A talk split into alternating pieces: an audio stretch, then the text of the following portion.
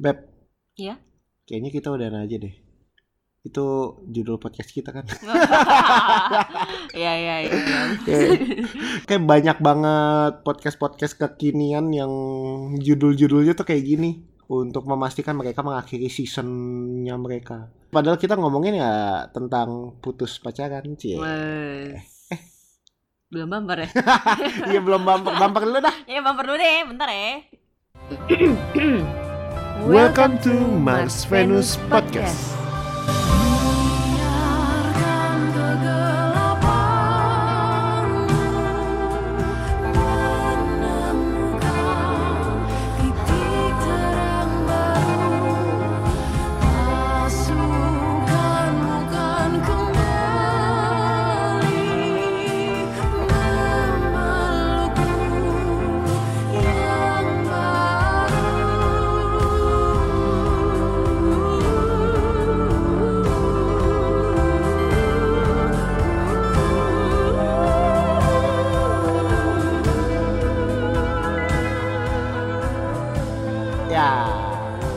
Lanjut dah lanjut. Tadi ngomong apa sih kita?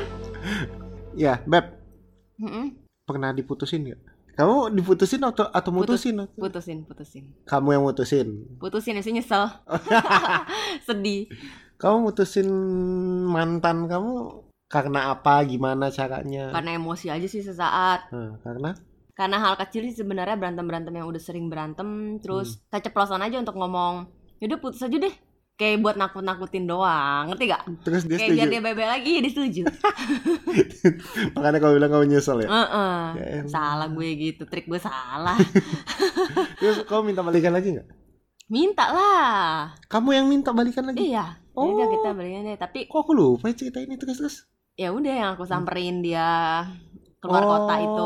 Waduh. Kan oh, waktu itu minta balikan tuh. Hmm. Minta uh, udahlah baik di situ, pulang-pulang putus. Jutek lagi. Waktu ketemuan di luar kota itu bye-bye aja, tapi pas aku balik lagi ke kota aku, bukan berantem sih, diem-dieman lagi dan akhirnya aku nanya gimana jadinya, terus kata dia, "Enggak usah lah, enggak usah lanjut lagi, kamu juga enggak kontak aku berapa hari ini." Ya elah. Emang tapi kamunya juga emang enggak kontak. Iya, maksudnya aku mikir, "Lah, gua kan udah nyamperin lu, lu galah yang kontak gue." Gitu. Ngerti enggak sih?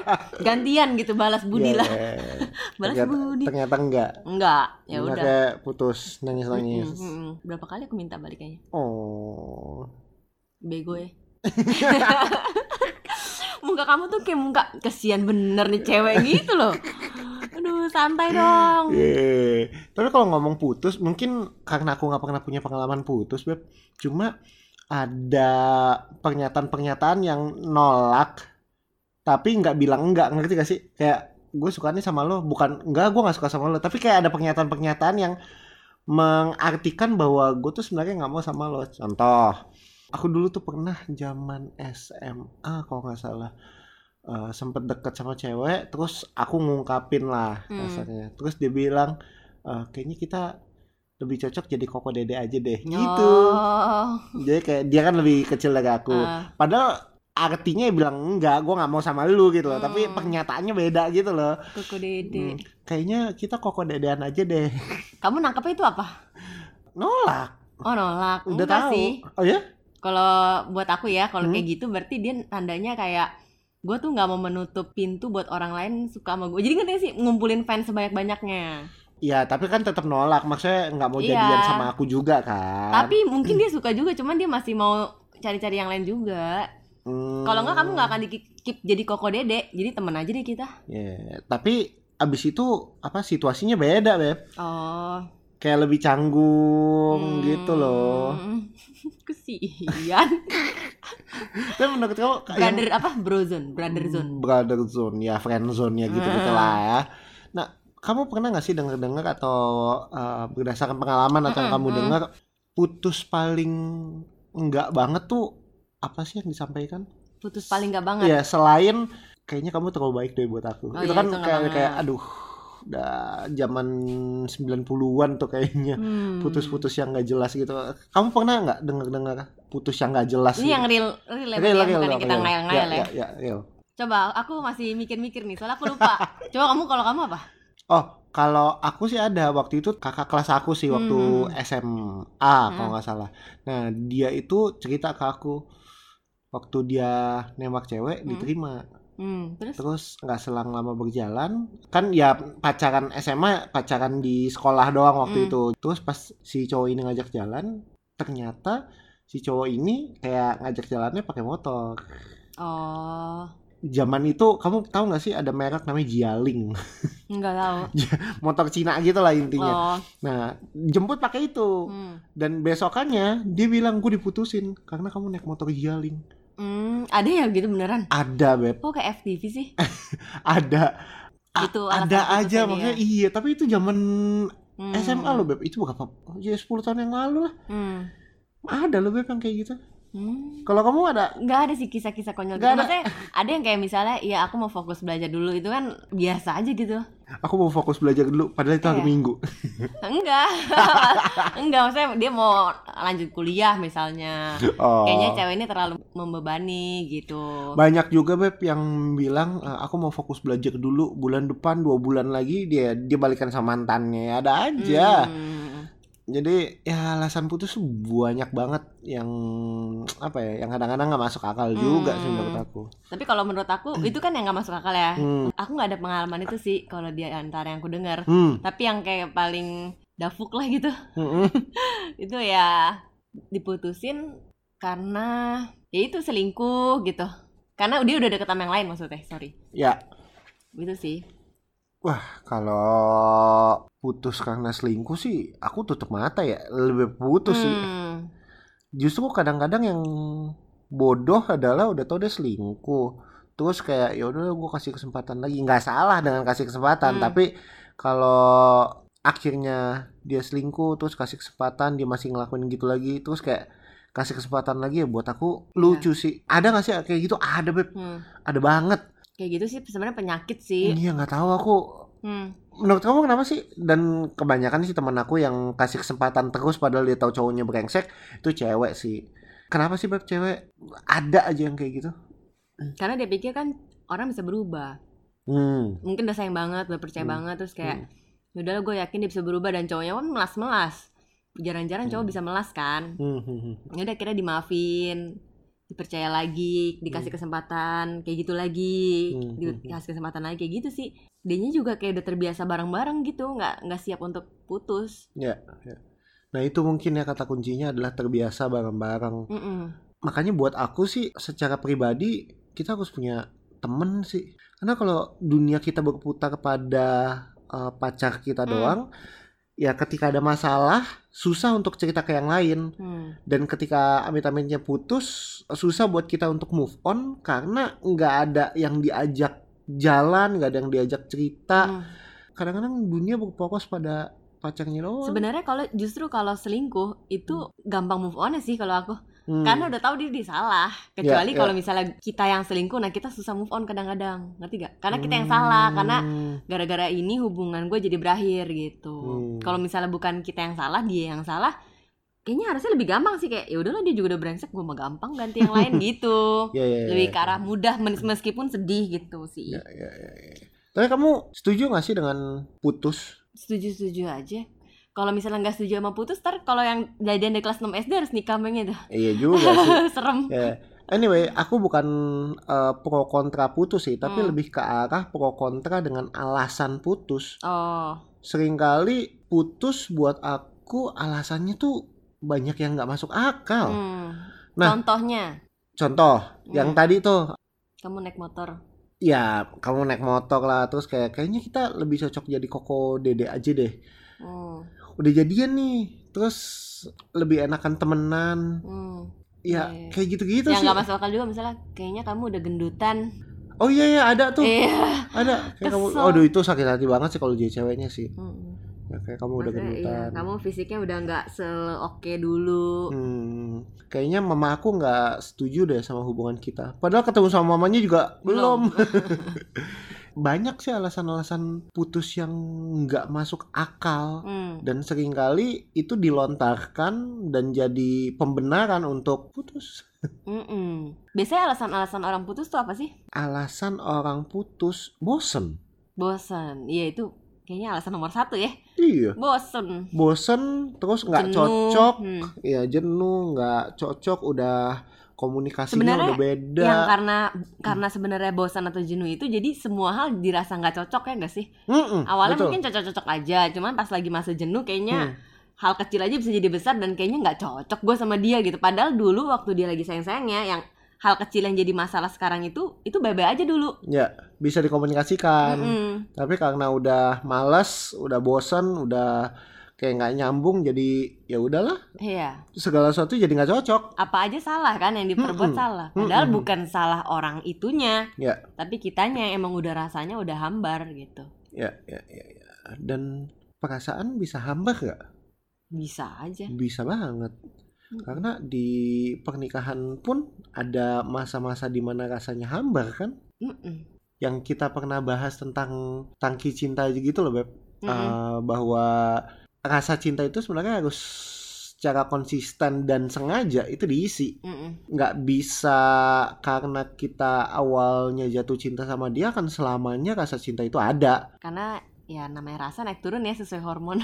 Hormon. Iya. Jadi kalau misalnya bosan wajar nggak buat menurut kamu? Bosan? Ya wajar lah.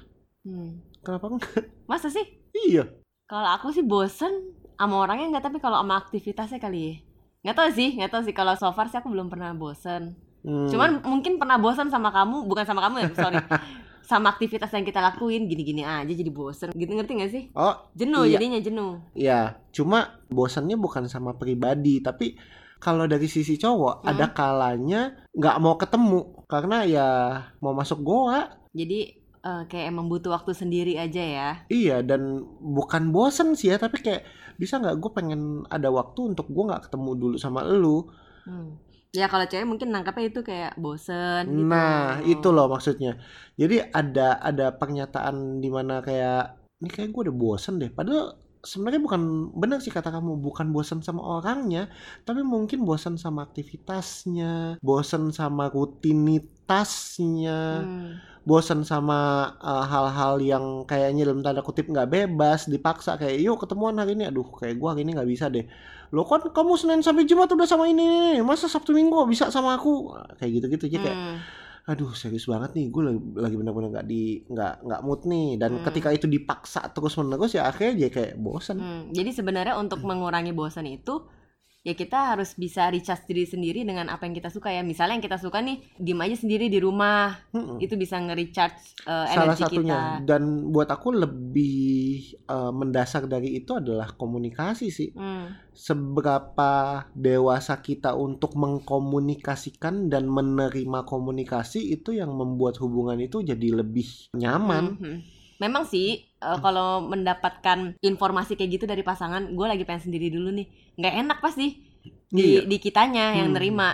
Tapi ya kita harus belajar untuk menghormati teritorialnya dia gitu. hmm. Jangan terlalu baper gitu. Kalau dia ngomong kayak gitu, bagus dia ngomong kan, daripada yeah. dia jalanin terus apa yang kita mau, terus ujung-ujungnya malah tertekan dan bye gitu. Iya yeah. yeah, sih memang bosan itu sering banget dalam hubungan, apalagi katanya orang tuh udah mulai jenuh-jenuh di tahun dua ke tiga atau tiga ke empat, aku lupa deh. Mm-mm. Ada, semakin kesini semakin cepet Beb, bisa tiga bulan, yeah, empat bulan. Buset udah dah. Mulai jenuh. Cepet amat jenuhnya.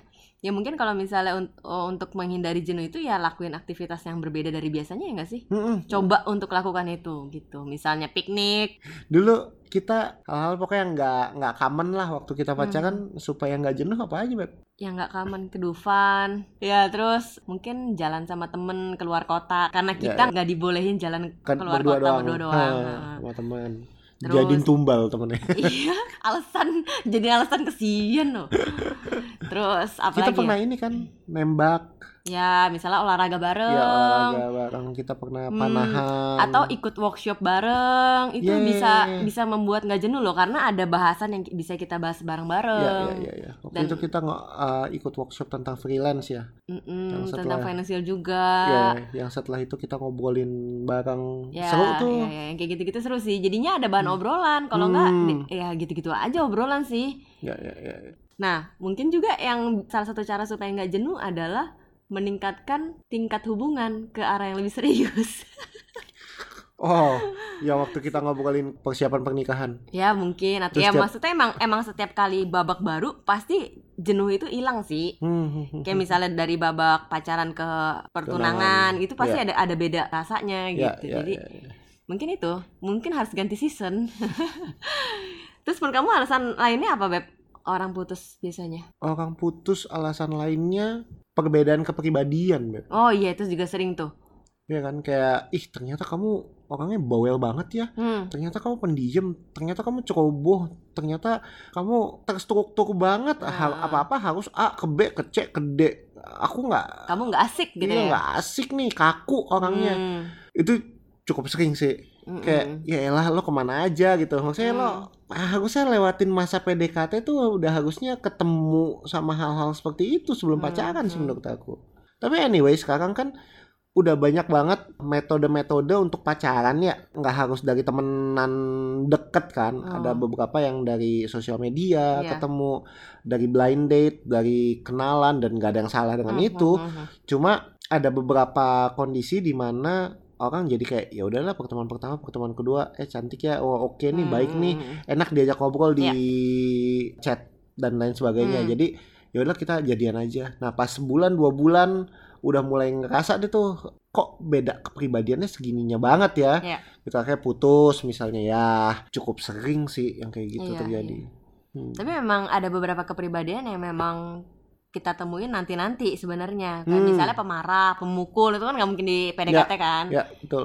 Yang kayak gitu-gitu memungkinkan untuk putus. Tapi yeah. kayak kepribadian yang emang udah dari sananya kayak macam gaya komunikasi. Iya, kayak misalnya pendiam banget sih, penurut hmm. banget sih, hmm. kok manut-manut aja sih orangnya, nggak bisa gertak hmm. orang apa gitu. Perbedaan kepribadian benar sih, itu juga cukup sering.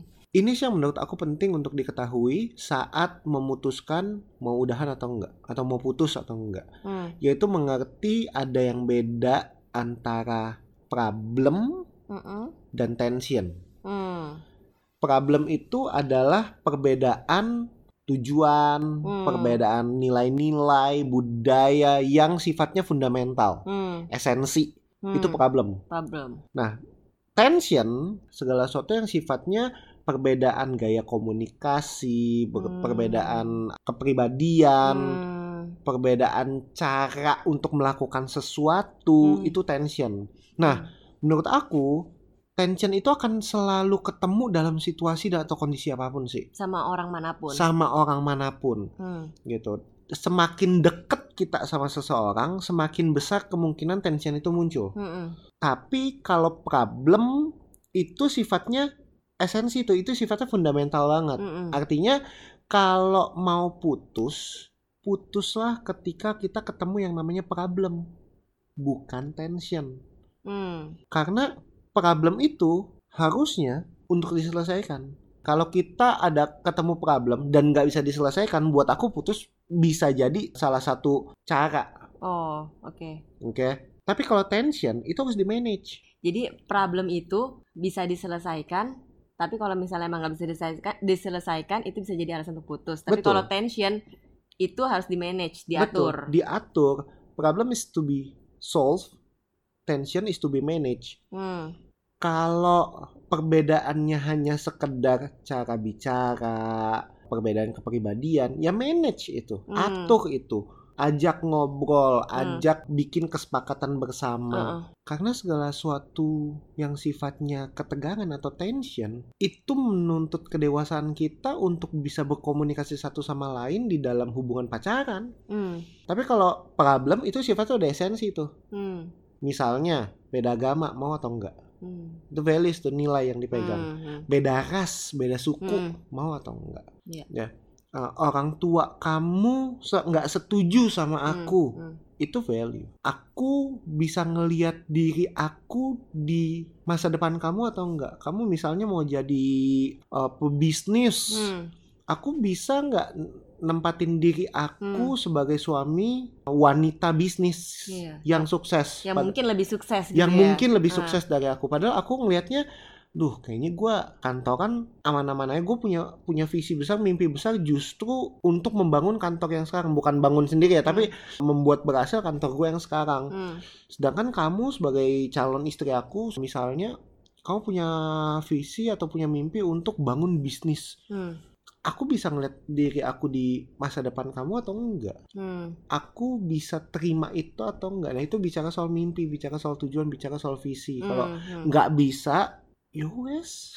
Dicari jalan keluarnya. Mau apa nih jalan keluarnya? Hmm. Hmm. Kalau sampai enggak ketemu jalan keluar, ya harus diputuskan yang mana yang harus kita pilih jalannya. Hmm. Karena kita enggak bisa berjalan dengan dua perahu. Setuju sih. Hmm. Aku baru ngasih ada ada namanya tension, ada namanya problem ya.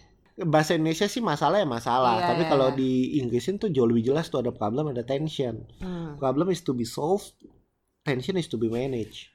Seandainya tension atau perbedaan yang tidak fundamental itu ternyata tidak bisa di-manage, apakah itu jadi alasan yang tepat untuk putus? Kemudian itu jadi problem dong. Karena berarti itu hal yang penting buat dia ya? Betul, itu kan masuk lagi ke values. Gini, tension ketika tidak bisa di-manage dalam jangka waktu yang lama, tension itu akan berubah jadi problem. Gitu. Gaya komunikasi nih, nggak bisa kita manage, ya akhirnya itu akan jadi problem. Hmm. Itu akan jadi sebuah value yang aku rasa kita udah nggak bisa sejalan nih dalam hmm, gaya komunikasi. Oke, hmm, oke. Okay, okay. Eh, menurut aku sih, menurut kamu gimana? Ya menurut aku sih benar banget sih.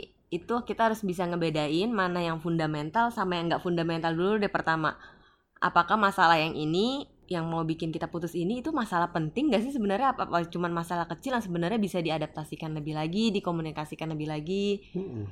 Kalau memang itu masih bisa di-manage, masih bisa diatur, ya coba pertahankan dulu ya. Hmm. Karena buat aku juga gini loh, kalau misalnya hal-hal kecil aja bikin kita ngomong putus terus, hmm. itu nanti lama-lama jadi kebiasaan kebawa waktu di pernikahan. Ngomong putus tuh jadi habit gitu, yeah, yeah. bukan jadi sesuatu yang gue tahan-tahan sampai gue nggak tahan lagi baru gue ngomong putus. Itu kan hmm. yang benernya harus kayak gitu kan. Lu tuh harus tahan sekuat-kuatnya untuk nggak ngomong putus gitu. Hmm. Tapi kalau misalnya setiap berantem karena hal kecil tiba-tiba ngomong, yaudah putus aja deh, yaudah yeah. gitu, nggak lama lagi balik lagi, terus putus lagi balik lagi. Kata putus tuh jadi kata murahan gitu. Hmm. Harus bisa memaknai bahwa putus itu tuh berat dan mahal gitu. Ya. Jadi jangan gampang nyebut itu. Hal-hal yang kecil itu harus bisa di-manage supaya kita nggak gampang ngomong putus itu. Ya, makanya respon kan sebenarnya cuma ada dua ya, fight mm. or flight. Mm-hmm. Kalau kita terlalu mudah untuk flight ketika ada masalah-masalah tertentu, gampang untuk kayak ya udahlah kayak kita udah nggak cocok nih terus flight begitu aja.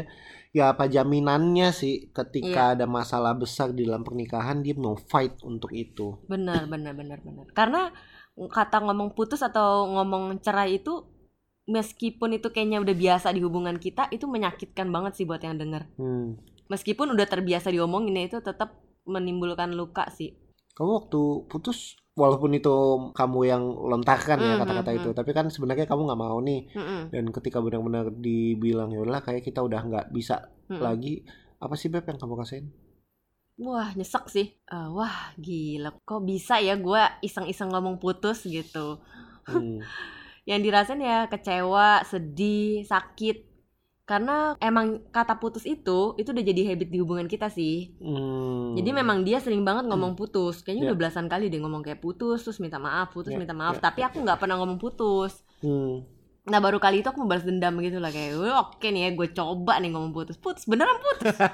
Oh gitu. Itu baru pertama kali kamu ngomong? Baru pertama kali. Nah kalau dia udah sering, jadi udah jadi habit hmm. sebenarnya di hubungan kita. Jadi bentar-bentar kalau berantem, ancamannya putus, ancamannya putus. Hmm. Tapi emang bener sih Beb. Kalau misalnya kayak gitu, itu harus didisiplin. Kita tuh mesti berkomitmen dari awal. Kalau lu ngomong putus, beneran putus ya. Gue gak mau balik lagi. Itu kayaknya bener-bener hmm. ngejaga deh. Hmm. Soalnya semenjak itu, semenjak kejadian itu, kan abis itu aku jadian sama kamu beberapa tahun kemudian. Kalau hmm. aku lagi berantem sama kamu, meskipun dalam hati mau ngomong, gila nih udahan aja nih, kesel hmm. banget nih. Pasti ada kayak gitu Beb, hmm. selama pacaran. Yeah. Cuman aku gak, gak ngomong putus deh Beb. Aku tuh lebih arah diem gitu. Yeah. Nahan-nahan, tapi dalam hati kayak, gila apa udahan aja ya okay. Tapi gak sampai keluar. Nah besokannya setelah aku lebih tenang aku mikir, enggak lah kayaknya kayak gitu mah bisa diatur lah gitu. Karena kalau aku ngomong putus sakit gak sih di kamu? Ya kaget sih pasti. Iya makanya jangan jadiin kata putus itu sebagai ancaman supaya dia bisa berubah. Nah bener sih, seringkali yang jadi penyakit banyak orang adalah ya gua kasih putus aja nih, kata-kata putus nih supaya dia sadar nah. Biar dia manut lagi nih. Iya dia dia harus berubah hmm. bahwa dia yang salah. Hmm. Padahal rasa sayangnya masih ada. Hmm. Padahal pengen sama dianya masih ada. Ya, cuma betul. ya supaya jerak aja ya, gitu ya, supaya ya. tahu uh, rasa tahu rasa udahlah putus aja padahal hmm. masih mau gitu. Nah hmm.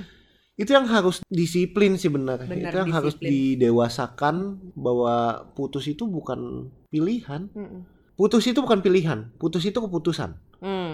Karena kalau udah ngomong putus ya itu udah keputusan mm-mm. final, bukan mm-mm. kayak pilihan putus terus mau balik lagi, kayak bukan artinya putus terus nggak boleh balik yeah, lagi, yeah, tapi yeah. Uh, final verdict gitu loh. Mm. Kayak jangan berpikir bahwa udahlah ini gue udah capek gue putus aja, tapi sebenarnya gue masih sayang, gue masih mau. Ya yang tadi mm. putus karena tension, jadinya berpikir begitu tuh. mm. Gue sebenarnya masih mau, aduh gue jangan yeah. salah nih, dia kan cuma salah ngomong sedikit sama gue. mm. Tapi kalau putusnya karena hal-hal yang esensi, hal-hal yang problem, buat aku udah no turning back sih. yeah.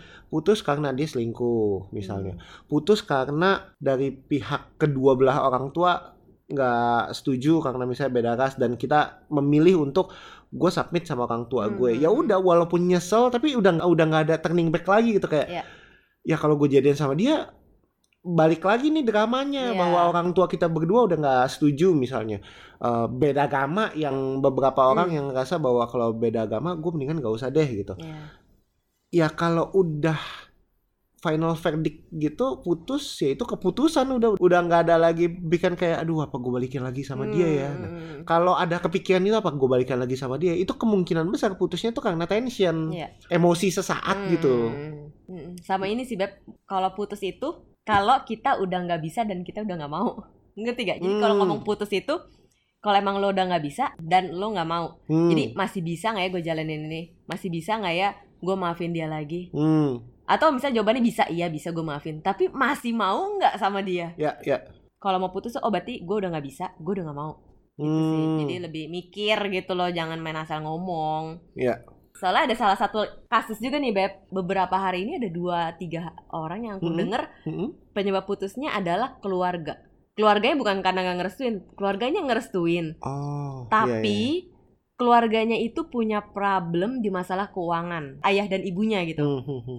Terlibat hutang, kemudian mau gak mau anak ini kan sebenarnya gak tahu apa-apa juga, ujung-ujungnya ngikut untuk bantu orang tua, atau yeah. gak mungkin dia juga ada beban tertentu karena ada hutang mm. keluarga itu. Mm-hmm. Tapi itu buat beberapa orang itu jadi fundamental. Iya, karena gak mau kehidupan pernikahannya dimulai dengan ya. beban, dengan beban atau dengan hutang ya? Iya, dengan hutang atau dengan beban. hmm. Jadi ya wajar sih gak mau menyalahkan value value orang kan beda-beda. hmm. Kalau emang mau mulai, gue pengen nih mulai bersih gitu, ya. Gak mau ada utang terlibat ini itu, kasus kepolisian dan lain sebagainya. Ditemukan ketika pacaran ada hal seperti itu dan mau putus, ya udah itu hmm. problem buat dia karena yeah. udah fundamental, hmm. ya nggak masalah hmm. gitu. Cuma buat yang si pasangannya memang pasti sakit. harus harus bisa terima. hmm. Pasti dibagi pasangannya, kok lu nggak terima gue dalam keadaan susah sih. Ya ya ya ya, ya. Pasti ada itu perasaan dilematis itu sih, sih. dilematis, dilematis. Tapi aku sih nggak mau ngejudge ya, hmm, hmm. karena ya setiap orang punya sepatunya masing-masing. Hmm, hmm, hmm, hmm. Jadi nggak bisa dijudge sih. Iya, aku pun kalau di ada yang curhat kayak gitu, bingung tau jawab apa. Hmm. Kayak ya udahlah ikutin apa yang menurut hati kamu bener aja lah. Hmm. Soalnya aku nggak tahu nih sesayang apa dia sama pasangannya, yeah. semau berjuang apa, sesanggup apa dia ngadepin semua itu bareng-bareng gitu kan. Yeah. Mungkin ada yang sanggup, yeah. ada yang suka mengencourage pacarnya untuk ayo kita hadapin bareng-bareng meskipun ini masalah keluarga lo, gua akan bantu. Ada ya, itu kan value. Mm-mm. Balik lagi value. Misalnya gini, uh, bedanya mau fight atau flight itu seperti apa? Mau fight itu adalah ketika misalnya konteksnya tadi ya, uh, yaudah nggak apa-apa kita berjuang bersama-sama, itu yeah. fight. Mm. Flight adalah ketika udah berjuang terus kayak gue udah nggak kuat lagi nih, mm. dan lu juga kayaknya nggak banyak ngelakuin sesuatu nih, gue udah coba encourage lo dan lain sebagainya, mm. tapi kayak gue deh lah gue nyerah sama lo, itu flight. Mm. Mm. Tapi kalau misalnya dari awal mengetahui bahwa dia punya utang dan akhirnya dia bilang aduh kayaknya gue nggak bisa deh, mm. karena uh, gue nggak mau mulai kehidupan pernikahan gue itu dari masalah ada utang. hmm. Buat aku itu bukannya flight sih, hmm. tapi itu udah lebih ke arah fundamental buat dia dan itu problem buat dia. hmm. Emang soal latar belakang keluarga itu cukup pelik. hmm. Dari aku yang sudah menikah, dari kita ya sih tepatnya. Aku tapi yang nggak tahu kamu ngerasain apa nggak, dari dari aku yang sudah menikah, aku merasa bahwa tidak semudah itu uh, sayang sama keluarga pasangan, mm-mm, sama seperti menyayangi keluarga, keluarga sendiri, sendiri. Pasti. Meskipun kita sayang banget sama, sama pasangan kita gitu. Hmm. Jadi ya kalau misalnya soal hutang itu, hmm, belum tentu kita tuh sanggup. Mungkin kita ngebayang gini, kalau emak bapak gue yang utang sih, gue pasti akan berjuang buat emak bapak gue. Hmm, tapi kalau emak bapaknya lu, emak, emak bapaknya lu yang utang, wah, belum tentu. Gue kesel nih gitu, ya, ya, repot ya, nih ya, gitu. Ya, ya, ya. Jadi tergantung kemampuan, kesanggupan, ketahanan masing-masing sih. Terus ada lagi nih Beb, alasan putus juga karena L D R. Ya udah deh, ternyata dia harus diutus ke keluar kota gitu ya, kerjanya. Dan mau gak mau mereka harus jarak jauh, terus ketemuan juga susah, hmm, teleponan juga sinyal susah mungkin di pedalaman kan. Ya, ya. Nah akhirnya pikir yaudah deh kita break dulu, biasanya gitu. Entah break, break itu maksudnya dulu. Apa? Break itu boleh cari pasang cowok lain atau cewek lain gak ya gitu loh. Yeah. Diambang-ambang bingung. Tapi ada tuh, aku baru ada satu sih, hmm, yang si cowok memutuskan untuk ambil kesempatan dari kantornya untuk dinas dua tahun kalau nggak hmm. salah di luar negeri, hmm, gitu. Dan akhirnya si ceweknya bilang, tapi aku nggak bisa L D R loh. Terus si cowoknya berusaha untuk, kita coba dulu aja, ini cuma dua tahun kok, ini cuma sementara, hmm, aku janji aku pulang, aku mau nikahin dan lain sebagainya, hmm. Tapi karena memang dasar si ceweknya merasa bahwa value gua, gua nggak bisa ya. L D R ya balik lagi, kita nggak bisa salahkan value bener, itu kan bener, karena bener. Dia pasti punya pengalaman di masa lalu Uh, yang membuat diri dia tuh nggak bisa L D R-an gitu, nggak ada yang salah dengan itu. Kamu kan juga nggak bisa L D R, iya, kan? Iya, aku juga nggak anti L D R. Iya, dan akhirnya um, si cewek ini kakak bilang ya minta putus sih, bukan break waktu itu, dia minta putus hmm. karena dia bilang dia nggak bisa. Sedangkan si cowok ini tetap kakak sama pendiriannya bahwa ini adalah opportunity sekali seumur hidup, seumur hidup uh-uh. menurut dia gitu, uh-uh. kayak gue harus ambil ini. Dan mereka memutuskan kayak ya udah deh kita jalanin hidup kita masing-masing. Masing. Dan kadang-kadang klisenya adalah begini, kalau jodoh nggak kemana. Nah, masalahnya ketemu orang lain. Terus itu iya, masalahnya ketemu orang lain ya. Ya udah, mungkin emang di situ jalannya. Iya, benar benar benar. Iya sih, kan kita tuh nggak bisa menyalahkan orang putus karena L D R hanya karena kita bisa L D R-an. Hmm. Karena belum tentu orang itu sanggup L D R-an. Hmm. Ada beberapa orang yang emang bahasa kasihnya tuh physical touch quality sama time. Quality time itu udah agak susah tuh untuk L D R, kecuali hmm. dia benar-benar fight untuk itu. hmm. Kalau aku sih juga tipe-tipe nggak bisa sih L D R. hmm. Kalau kamu mungkin bisa ya? Bisa. Bisa, nah itu dia perbedaannya. Tapi buat aku nggak esensi sih, nggak hmm. esensi hmm. L D R-an itu buat aku nggak terlalu esensi banget sih, fundamental. Nggak gitu fundamental. Iya, kalau buat aku fundamental. Jadi hmm. kalau enggak pun nggak apa-apa. Aku bisa nih L D R-an, tapi kamu nggak bisa. Hmm. Ya udah, gue nggak usah, gitu loh. Nggak usah apa nih? Nggak usah, nggak usah L D R-an. Gitu. Oh, dia kan nggak usah jadian.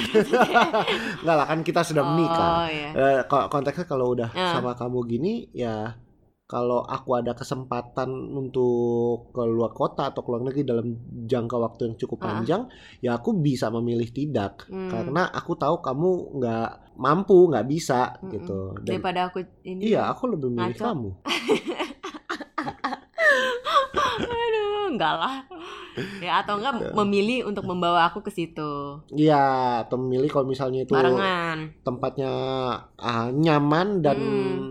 uh, di dinasnya lama misalnya, ya kamu bisa ikut ke sana, ya aku memilih itu. Iya, iya, benar-benar. Yang penting sepakat sih.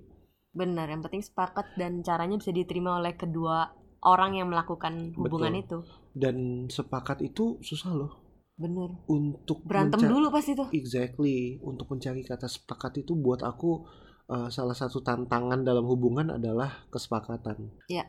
Mencari kesepakatan, karena ketika sama-sama enak, itu menguntungkan buat aku, enak mm. buat aku, menguntungkan buat kamu, enak buat kamu, gampang banget sepakat. Mm-hmm. Tapi ketika win lose, mm-hmm, enak banget dan menguntungkan banget buat aku, mm-hmm, tapi buat kamu justru merugikan.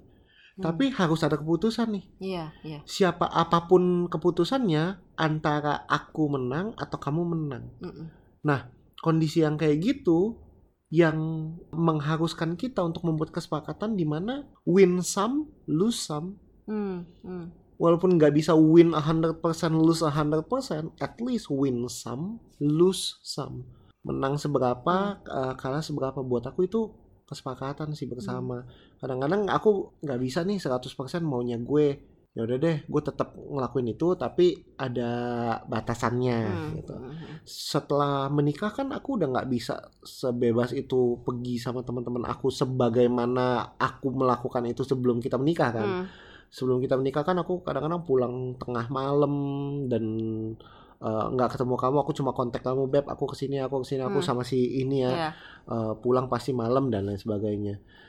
Tapi kalau udah menikah dan kita cuma hidup berdua di rumah, mm. itu udah nggak bisa tuh aku. Yeah. Tapi ketika aku harus pergi sama teman aku, aku ngerasa kayak gila nih kesempatan ini nggak ada lagi nih. Mm. Jarang banget nih kesempatan ini. Aku kan pasti minta izin, beb, aku pergi ya. Tapi yang biasanya aku bisa pulang jam dua belas malam, jam satu pagi, jam dua pagi, aku udah memastikan maksimum deh jam sepuluh aku udah di rumah. Mm. Gitu.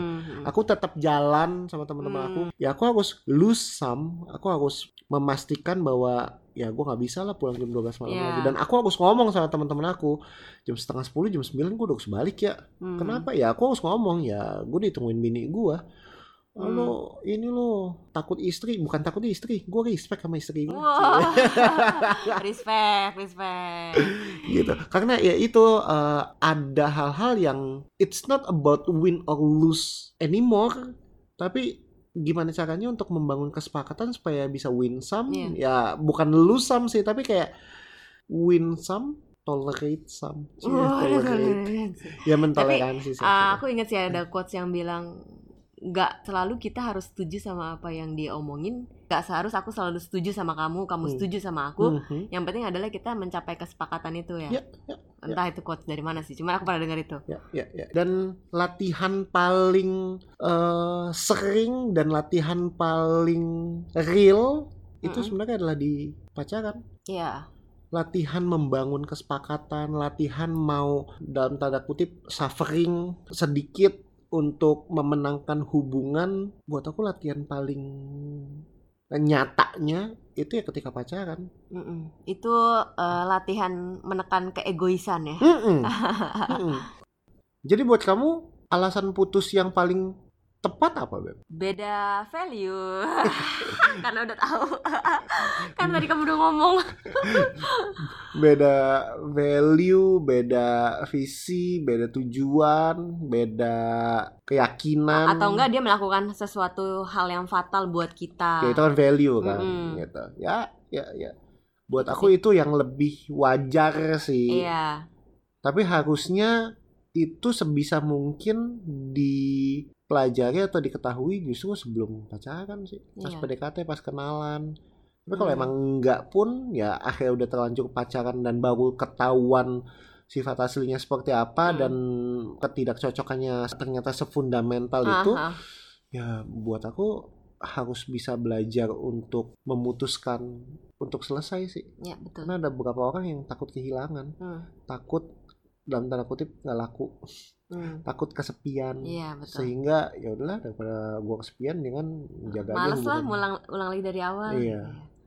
Nah itu termasuk jawaban buat orang-orang yang belum lama ini nanya nih kalau posesif gimana? Padahal udah dibahas sebelumnya sih. Hmm. Cuman ya itu itu fundamental nggak sih buat kamu kalau diposesifin orang? Hmm. Kalau itu fundamental ya it's okay buat ngomong putus. Tapi kalau misalnya itu ya udahlah gue juga biasa aja ya udah nggak apa-apa juga lanjut. Kalau emang di, senang diposesifin atau nggak masalah dengan posesif itu. Ya, ya.